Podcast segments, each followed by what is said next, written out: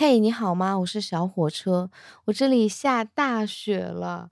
虽然通过天气预报，我知道明天早上应该是一地的纯白，但是半夜我还是没有忍住，我偷偷的跑去窗边，因为没有开灯，你就能看到那种一个一个的东西撞向窗户，然后又打着旋儿到地上去了。我就猜说这是不是雪啊？可是好像有点大吧。推开窗是鹅毛大雪，地上已经雪白一片了。我第一次听到就是下雪的声音，我没有听过那种扑簌簌的声音，它真的有动静。第二天就是一片的纯白，真的很美。我就想起我为数不多的打雪仗的情景。两千年的大概冬天十二月份左右吧。我的同学过生日，那个时候我念高二，他除了叫了我们同班的几个好朋友之外，他还叫了他初中同学，他很喜欢那个男生，我们都晓得。然后那个男孩子来了之后呢，就不太说话。后来我们就去打雪仗了嘛。高二的男生不是很成熟，他总是有那个青少年，甚至就是傻乎乎那一面。我们班那几个就是。打起雪仗来的时候，他拿了一块雪砖，就直接拍在别人脸上。那块砖鞋盒那么大吧，就拍在对方的脸上，我都看傻了。我说玩这么认真吗？我闺蜜的初中男同学，他手里握了一个大的雪球，在他明明有机会命中对方面门的时候，他切换了一个角度，我看得清清楚楚。他把那个雪球砸到了对方的肩膀的附近，也就是。没有打得非常的厉害，但是也高高兴兴的。后来我闺蜜差点滑倒嘛，在她快摔倒的那一刻，他们班那个男同学就，呃，迅速去扶她，扶好了之后马上撒手。你也安全了，我也足够绅士。在去租 DVD 的路上，我就跟我闺蜜说小话，我说：“哎，他真的很好。”我闺蜜长叹一口气，说是很好，学校离得太远了。小小少女对于远距离恋爱的无奈，后来他们就嚷嚷着非要看恐怖片嘛。我记得当时租了两部，一部是有点吓人的《驱魔人》，另外一部叫《千与千寻》。看到千寻结尾的时候，我闺蜜在就哭出声了，已经，因为千寻问白龙说：“我们还能再相见吗？”白龙说：“能，一定能，你千万不要回头。”然后我闺蜜就。哭到不能控制。我之所以对这部电影印象这么深刻，跟我们那一年一起打雪仗、吃火锅、看电影都有关系。那今天就给《千与千寻》当中我非常喜欢的三位来配个香，以及讲一讲其中我看了这么多遍之后发现的一些小小的秘密。今天的三支配香。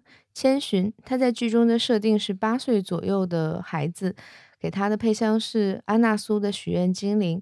第二位是白龙，他在剧中看上去十三四岁的模样，但他应该有个几百岁吧，给他的配香是弗拉潘的附近。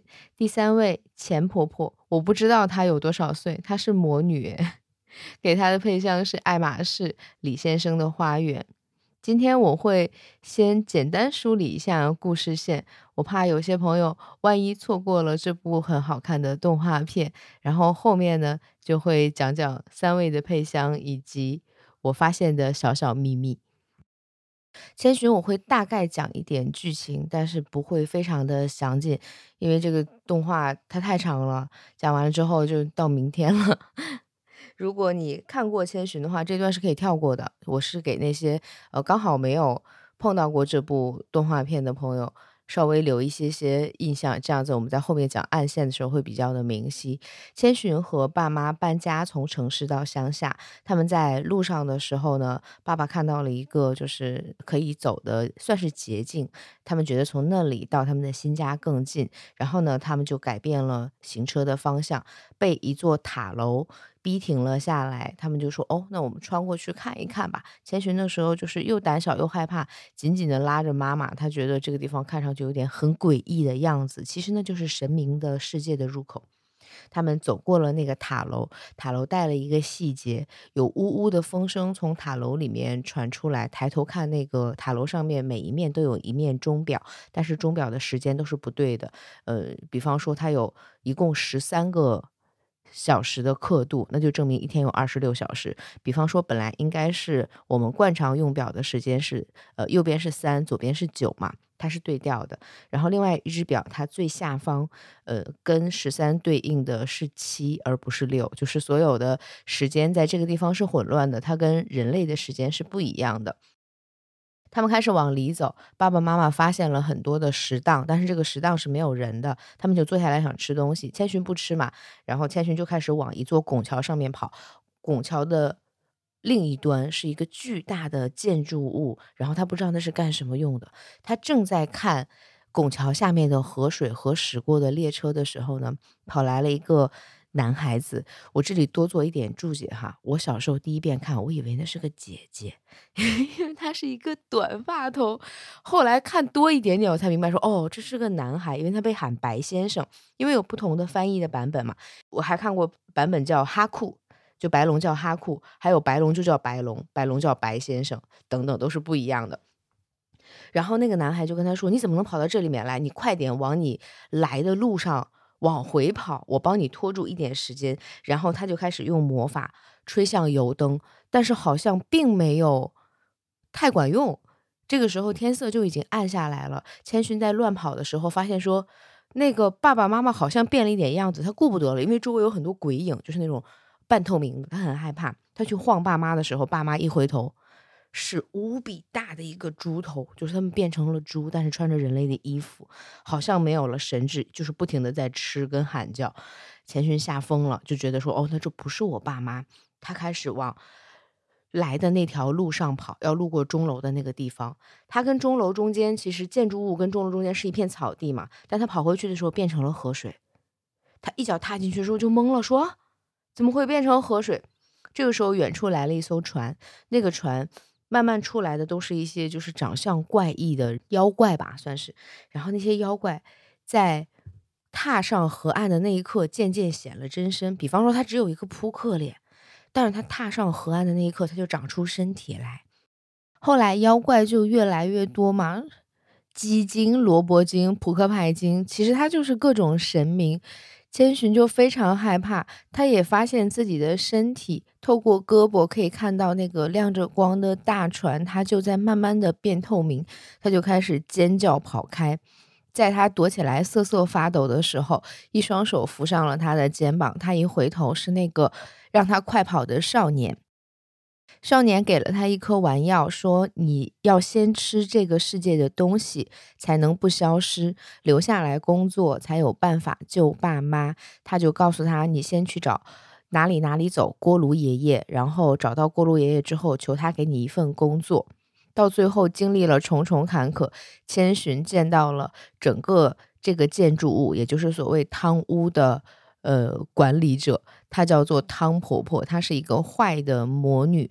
汤婆婆跟千寻，呃，做了一个魔法的交换。你要想在这里工作，我就要拿走你名字当中的一部分。你不记得名字，你就永远回不到你原来的世界里面去。他们签下契约，汤婆婆拿走了“迪野千寻”的三个字，只剩下了一个“千”字，所以大家就叫千寻小千嘛。小千碰到了唯一的一个看上去快人快语、讲话难听，但其实非常善良的女妖怪。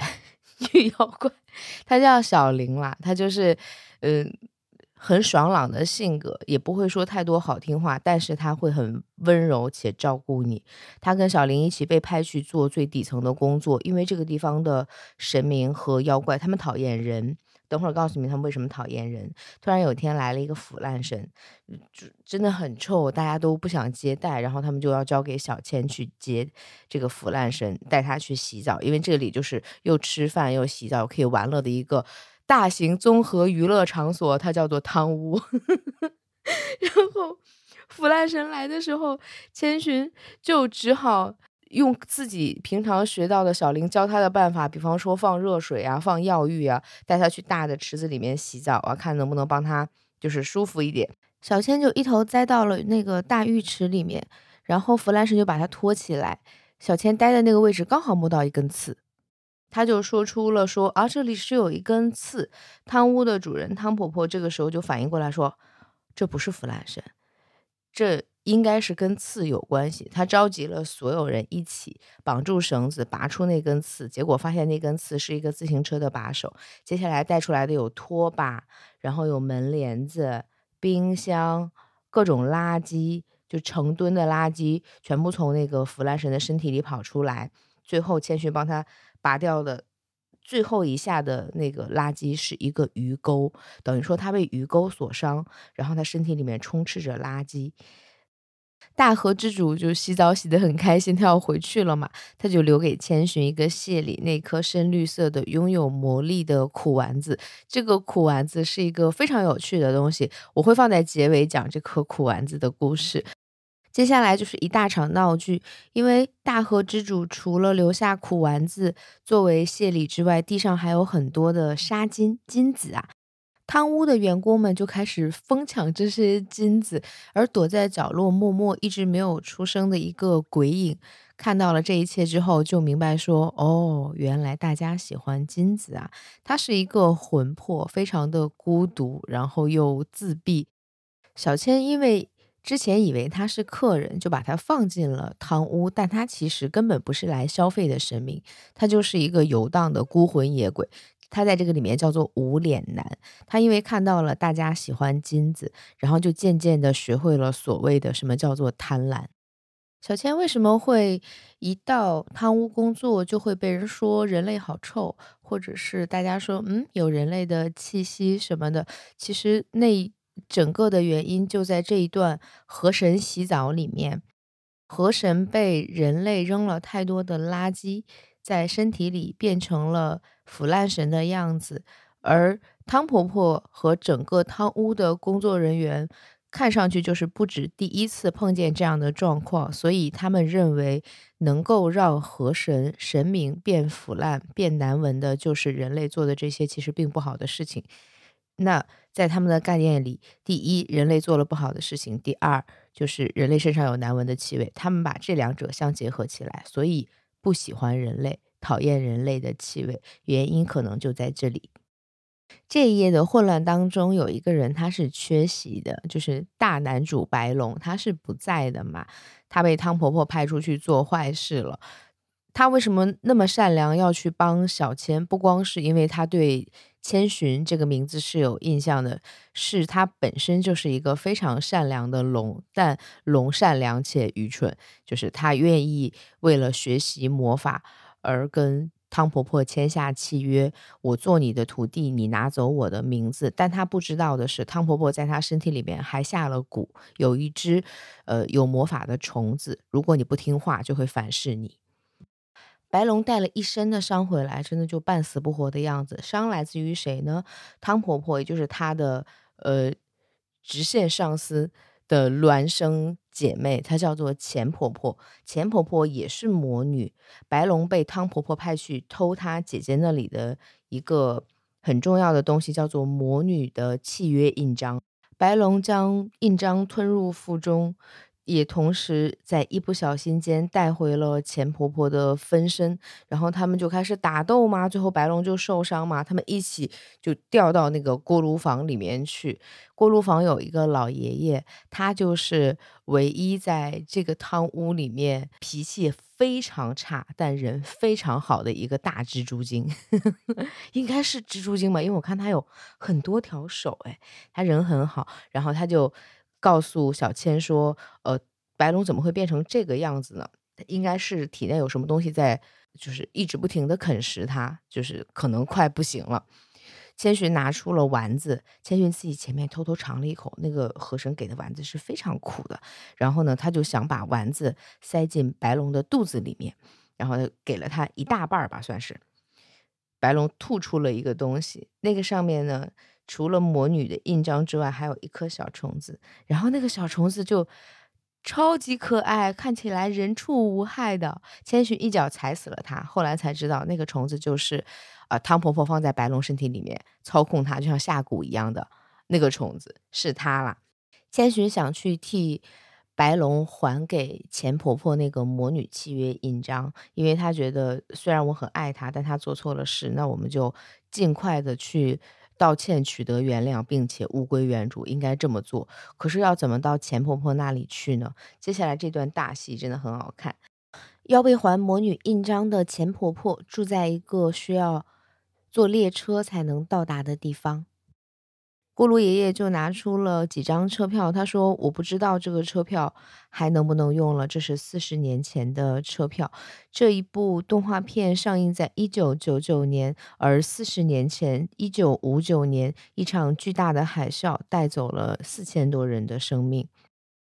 这一片列车与海面的场景描写，在很多人的心目当中都留下了深刻的印象。那是一片非常浅的。”海水，然后它不会带来海啸，它永远平静且温和的待在那里。列车驶过，只会有一圈一圈的水痕慢慢的漾开。小林送千寻踏上列车。它周围会有很多半透明的影子，那些人行色匆匆，也不说话。有些人取下包裹，在某一站下车；有些人站在站台上面，和他的女儿站在一起，而背后没有别的建筑物，就是一片汪洋。在四十年后上映的这部动画片里面，宫崎骏还了那些因为海啸而丧生的人们一片平静的海洋。千寻不是一个人去往钱婆婆的家里，她还带了另外的三位。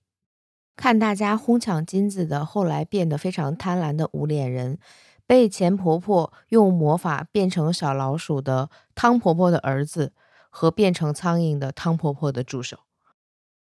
四个人去了钱婆婆的家里之后，发现说他们家真的很乡村小木屋，因为可以纺线。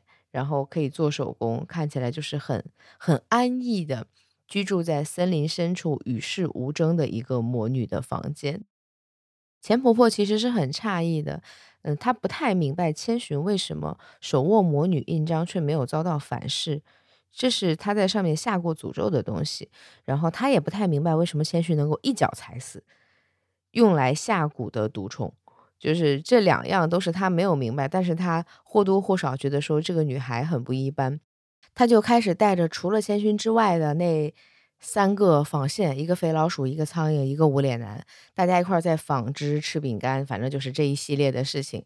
他们几个非常温馨的在劳作，千寻在门口凳子上默默坐着想哭。他说：“我不知道白龙会不会有事，我想走。”然后钱婆婆就说：“你等一等，大家齐心协力。”一起纺线，给你做了一个扎头发的那个发绳，你把它戴上吧。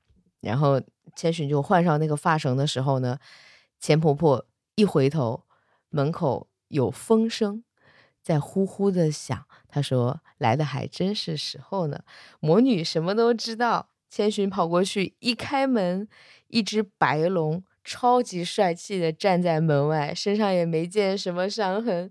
我当时无比心动，你们谁打开家门能看见一只龙站门口啊？真的是，千寻就克制不住内心的情感，冲出去抱住白龙，然后开始哭起来。钱婆婆也出来嘛，白龙就跟他道歉，说我做了不好的事情。钱婆婆留下了无脸男。说你也不要再漂泊了，你就留在这里帮我的忙，做我的助手吧。这对于无脸男这个又孤单又自闭的魂魄来说，是一个特别好的结局。钱婆婆原谅了白龙，又抱了抱千寻，跟他们道别。千寻要跟白龙回到汤屋去嘛？他来的时候是坐火车嘛？回去的时候就是骑龙回去的。他手握住龙角的那一刻，好像有一些感应，脑海当中闪过了一些画面，他就趴下去跟白龙说：“我好像记得小时候掉进过河里，是我妈妈告诉我的。掉在河里的时候，那条河虽然现在已经被填起来变成了建筑物，但是我好像能记得它的名字，它的名字叫镇早见琥珀川。”白龙听完，就瞬间睁大了双眼，然后一片一片的鳞片开始向空中哗啦啦的飞舞，他就整个褪去了白龙的样子，变成了一个翩翩少年。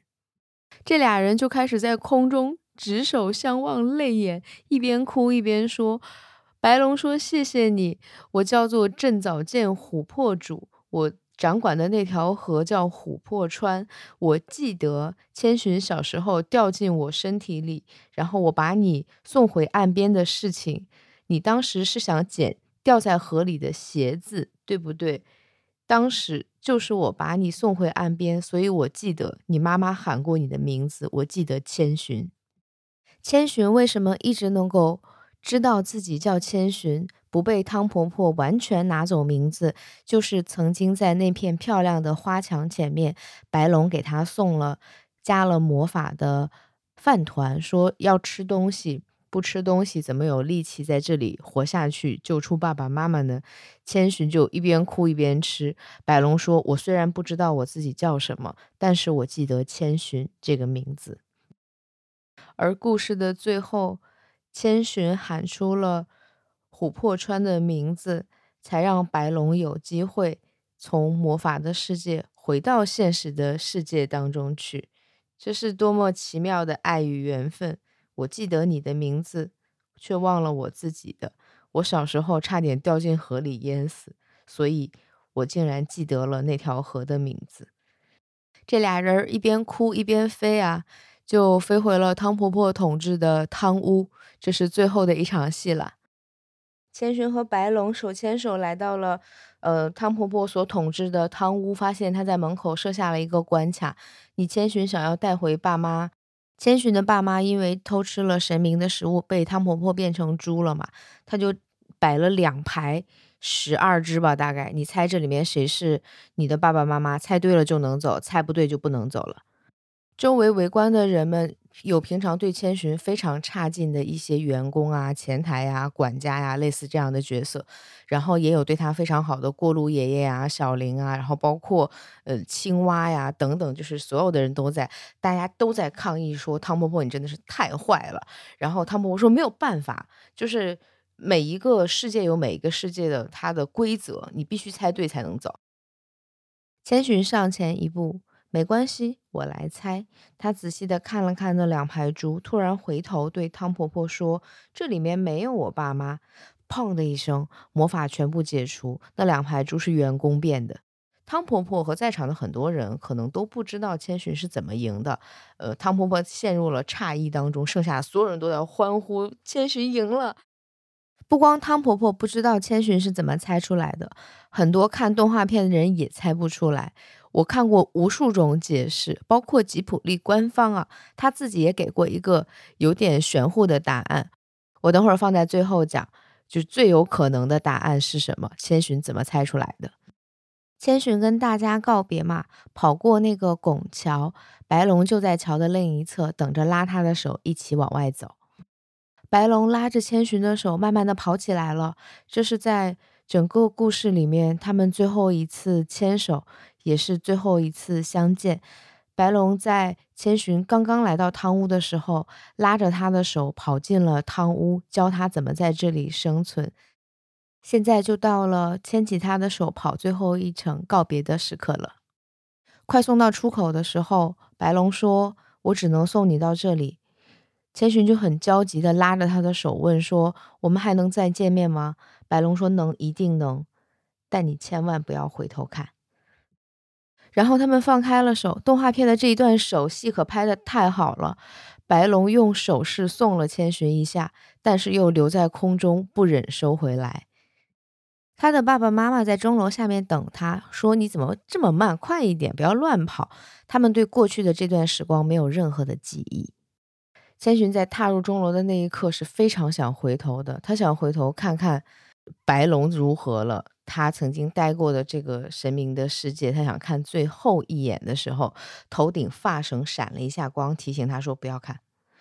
陈寻跟着往里走，他还是像第一次来的时候一样，紧紧的贴着妈妈。他妈妈还是会念叨他说：“你不要拉这么紧，妈妈怎么走啊？”第一次来的时候应该是很害怕、很恐惧未知，这一次走的时候是满满的心事，不知道是否还能再见到那些人。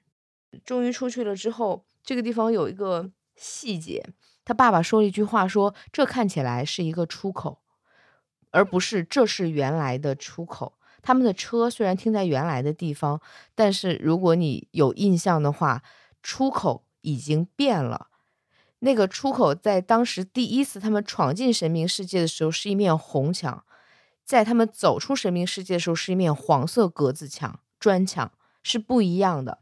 等于说你出来的这个地方，如果你倒着走回去，也已然不再是那个神明的世界了。千寻回到了现实生活里面的第一秒，他还是回头望了一下。但是因为他已经离开了神明的世界，他可以回望。当他跑向爸妈的时候，头顶的发绳再次一闪，是提醒他不要回头吗？应该已经不用了，是提醒他不要忘记吧。故事是讲完了，但是遗憾的是没有办法把里面的细节一一都呈现，这个还是得自己慢慢的去看。然后去看那些镜头的语言，去看那些光影的交错，以及他埋好的一些伏笔更有趣。先讲三支配香，讲完了之后，是我觉得里面很有趣的一些小小的秘密和伏笔。如果你愿意听的话，那个会放在最后的部分。首先是荻野千寻，她被汤婆婆收过名字嘛，所以大家就喊她小千嘛。汤婆婆拿走名字之后，你不记得，你就回不去原来的世界，这就是一个魔法交换的设定嘛。白龙也是因为这样子不知道名字，所以回不去嘛。我虽然忘了我的名字，可是我记得你的名字。我不知道我叫正早见琥珀主，我知道你叫千寻，是不是很好磕？还有一个细节是我们看到“荻野千寻”这几个字的地方是离别的花束嘛？小朋友给千寻的卡片上写的是“荻野千寻保重，期待再相逢”。这也其实就扣住了，最后白龙跟他说再见，说会，我们一定会再相见。好，说回香哈。安娜苏的许愿精灵，在它整条线当中，跟其他的作品其实不太是一个系统的，因为它其他的作品，包括在今年，它还在出新香，好像是叫圣代冰淇淋吧。对不起，我真的有点接受无能。但是唯一能够让我动心的两款香，在他们家的全线系列里面，一个是我在二十岁的时候才会用的。安娜苏的魔镜，但我现在也碰都不会再碰了。另外一只就是我今天要讲的给千寻的这只，叫做许愿精灵。它在零六年的时候面世，到现在已经差不多有十八年的时间了。里面有过改版和再版，以及有过类似像进阶版吧，就调了一个别的味道，换了一个颜色。但你如果就是听完今天觉得说我想要知道它是什么味道，试一试，请去试原版那个蓝绿色包装的，它是一个三棱瓶。它的盖子是一个小仙子坐在上面，嗯，可能是为了控制成本哈，它把它选择成了塑料的盖子。它如果是玻璃的，一定非常美，但是玻璃的可能就会非常易碎吧。扑面而来的就是各种水果，芒果，然后有菠萝，还有一些桃子的味道在里面。接下来腾上来的就是花香，这些味道它掺杂在一起，没有非常明显的三调的变化，但是不重要。就是要这个纯粹、纯粹且不腻，在花果调、在美食调里面就还挺难得的。白龙的配香，尽早见琥珀主的配香，弗拉潘的附近。这支新香当中有很多值得来聊聊的东西。首先，先讲味道吧。它就是会有在最前面的时候出现有胡椒的新呛，然后有印蒿的微凉气息，后面是一种木头的味道，雪松木、安息香这两个交织在一起，然后就会占据一大段的时间。但是从开头到结尾，一直都会有一个轻轻的酸涩感。这个轻轻的酸涩来自于李子，整支香的调配是非常精妙的。玩香游戏就在于它能不能刚好撞上你的心，那一丝酸就是我特别喜欢的味道。白龙的冷意是有目共睹的，可是它带来的那个温暖，不是汤屋里的谁能够感受到，是只有千寻。我在真正面对我在意的人的时候。捧出的那颗真心，我给你带施了魔法的团子，想尽办法让你留在这里，帮你救你的爸爸妈妈。也许我是一个被坏人操控中的所谓的坏人，但我愿意用最后的这点真心，呃，帮助你逃脱这个不属于你的世界。冷暖在白龙身上交缠，其实是这部动画片一个很大的看点，也是我选这支香的其中一个理由。另外一个理由是来自于名字，呃，附近是中文翻译的名字。这个香水它的名字如果直译的话，就是二次蒸馏的意思。这是一个酿酒业的，算是专用术语吧。弗拉潘从七百多年之前呢，他就酿酒，然后他们家干邑非常的出名，而二次蒸馏就是弗拉潘的酿酒大师保守的最好的秘密。这样的一个工艺，使他们这个弗拉潘家族名声大噪。中文翻译的精巧就在这里，你看那个附近这个名字，它就是在致敬。二次蒸馏的精湛的酿酒工艺，同时他也想说，在千锤百炼里，我提取出这种最极致的欢愉的香气要给你，所以它叫附近酒香香水。想要做的平衡感好，其实是一件不太容易的事情。这一支很出色，微醺的味道，无论是你坐在冬日温暖的壁炉旁，还是牵起爱人有一点凉凉的手。它都会让这种就是微醺的气息环绕着你。这支冬日的香，冷静又克制，温暖又舒适。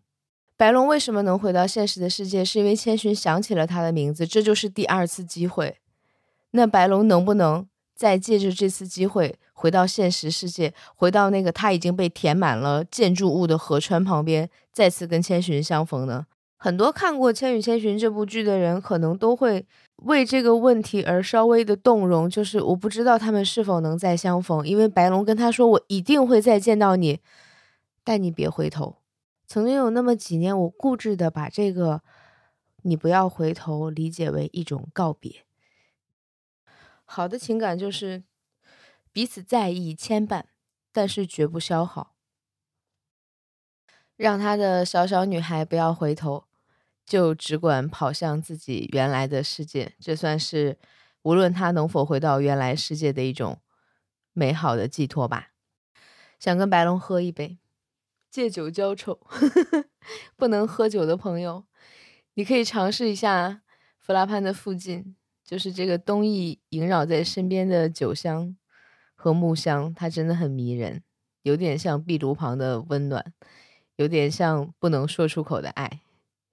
第三支香给钱婆婆，她是大反派的孪生姐妹，她也是魔女，可是跟金碧辉煌的汤屋顶层相比，跟汤婆婆相比，她住着非常普通的花园小木屋，甚至是孤单的。她在小木屋里面从事纺线等等一系列的居家的工作，却拥有着一颗强大又温暖的心。李先生的花园来自爱马仕的花园系列，花园线一共有六支香，有五支是我非常喜欢的 JCE 作为调香师的作品，有一支是作为就是接任爱马仕调香师的 Nigo 的作品，那支叫做泻湖花园。等有时间慢慢聊一下这整个花园线，看看有没有你非常中意的。在花园线里面，其实出名的就是尼罗河跟地中海这两支香。在整体味道上面是非常容易接受的。细讲一讲我今天要推荐的李先生吧。嗯，这得从 JCE 做这个整个花园线他的经历开始讲起。他在不同的呃花园当中居住，然后采风住那么一段时间，然后发现说我对整体的这个周围的，包括泥土、包括植物、然后包括建筑以及当地的风土人情有了一个。确定的认知之后，我才会去做这支香。这五支花园都是这么做出来的。这些花园里面有一个算是 JCE 已经心有所属想做的，就是东方的园林。他去找了我们中国当代的艺术家，叫做李欣，然后他邀请他一起，就是你带我看看中国的园林长什么样子。在苏州，在北京，他探访了很多园林之后呢，他就。做出了这只李先生，而李先生这一只的包装，爱马仕用的是李欣的一幅画作为香水的外包装。有机会看到这个外包装，可以留意一下，它很美。我看到过 JCE 对就是李先生的花园的一个整体描述，他写过一段话，他大概是说，我看到了有就是金桔然后我闻到了池塘的味道，以及池塘边的花朵的味道，还有那个湿漉漉的石子的味道。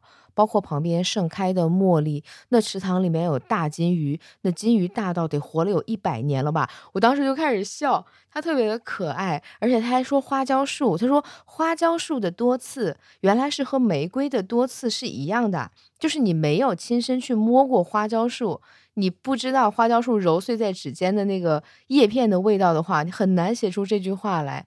他对生活的细腻观察是我特别爱他的地方。记不记得我曾经还跟你们推荐过云南丹桂，就是那支桂花香，也是也是他他去紫禁城看桂花，看完了桂花之后，那个团队又邀请他去云南去喝那个滇红茶，他就觉得说天呐，这就是我印象里非常美好的中国桂花味道，他就把桂花和滇红放在一起，茶桂就做出来了，金桔、柠檬、茉莉。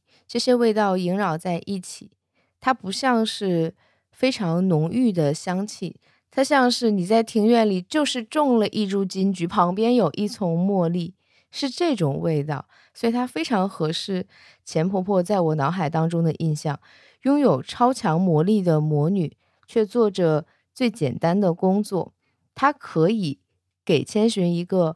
非常厉害的所谓魔法的东西，但是他给了他一个大家一起齐心协力做的扎头发的发绳，他留下了犯过错的无脸人，给了他一个温暖的去处，他原谅了应该算是对手的手下也犯过错的白龙，他洞晓一切却不声不响，只在白龙来到门前的时候说：“嗯，来的还挺是时候的。”我喜欢他洞悉一切的从容，以及那根发绳上真正的含义。最好的魔力不就是爱吗？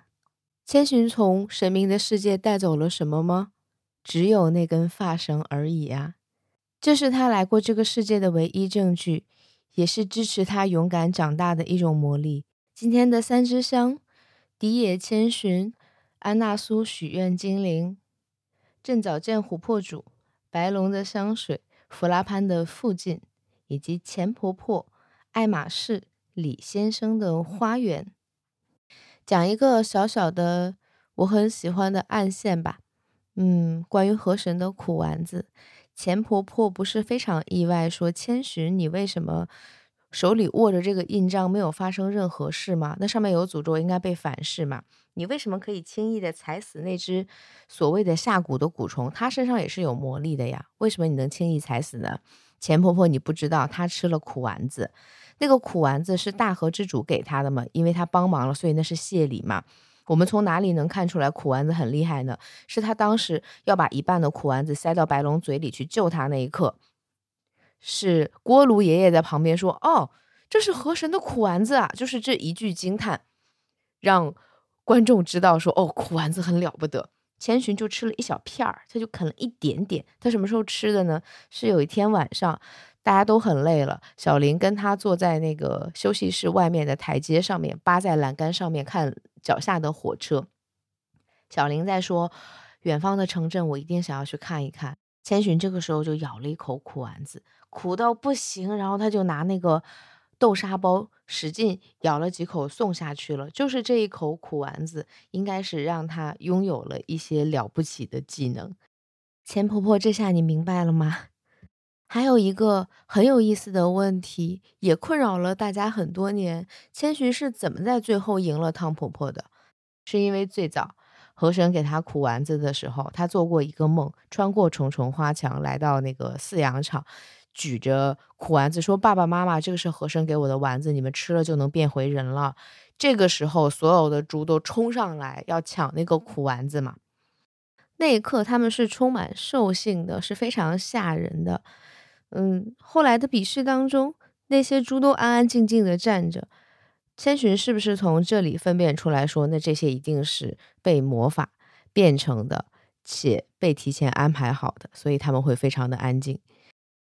这是一个答案，另一个是千寻他吃了苦丸子，他就敢非常笃定的走上前去说：“我参加这个挑战。”还有一件事情是他叠加了一个更加厉害的技能，就是他头上还有钱婆婆的发绳，所以他一定能看得出来。没有办法猜出具体答案是什么。呃，我记得吉普力官方好像还聊过这件事情，他也没有给一个准确的答案。一个故事的厉害之处就是要留下一些幻想的空间，他们是否能再相逢的这个结局，以及一些根本就解不开的谜题等等吧。谢谢你来听这期播客，你可以在另外一档播客也找到我，是我和大王还有麦传一起做的直角不垂直。欢迎你在评论区来给我留言。也欢迎你用其他的途径找到我，我们一起玩。在微博我叫开小火车去中情店，其他的几乎所有的 App 我都叫开小火车。也欢迎你透过爱发电来给我支持。下次见吧，拜拜。